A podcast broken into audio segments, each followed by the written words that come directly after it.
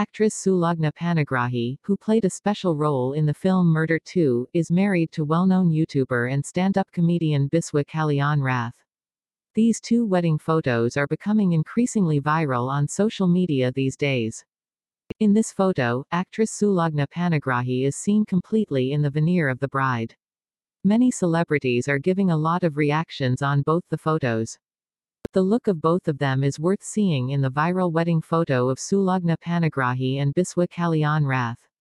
Sulagna is wearing a pink color lehenga, while Biswa Kalyan Rath is seen in a cream color sherwani. Biswa is seen wearing a white sherwani and turban. Everyone is surprised to see the wedding photos of Sulagna Panigrahi and Biswa Kalyan Rath, because till date they never shared any photos with them on social media. Sulagna Panigrahi has worked in several television shows and one in two films. She started in the television industry with Amber Dhara, in which she was in the lead role.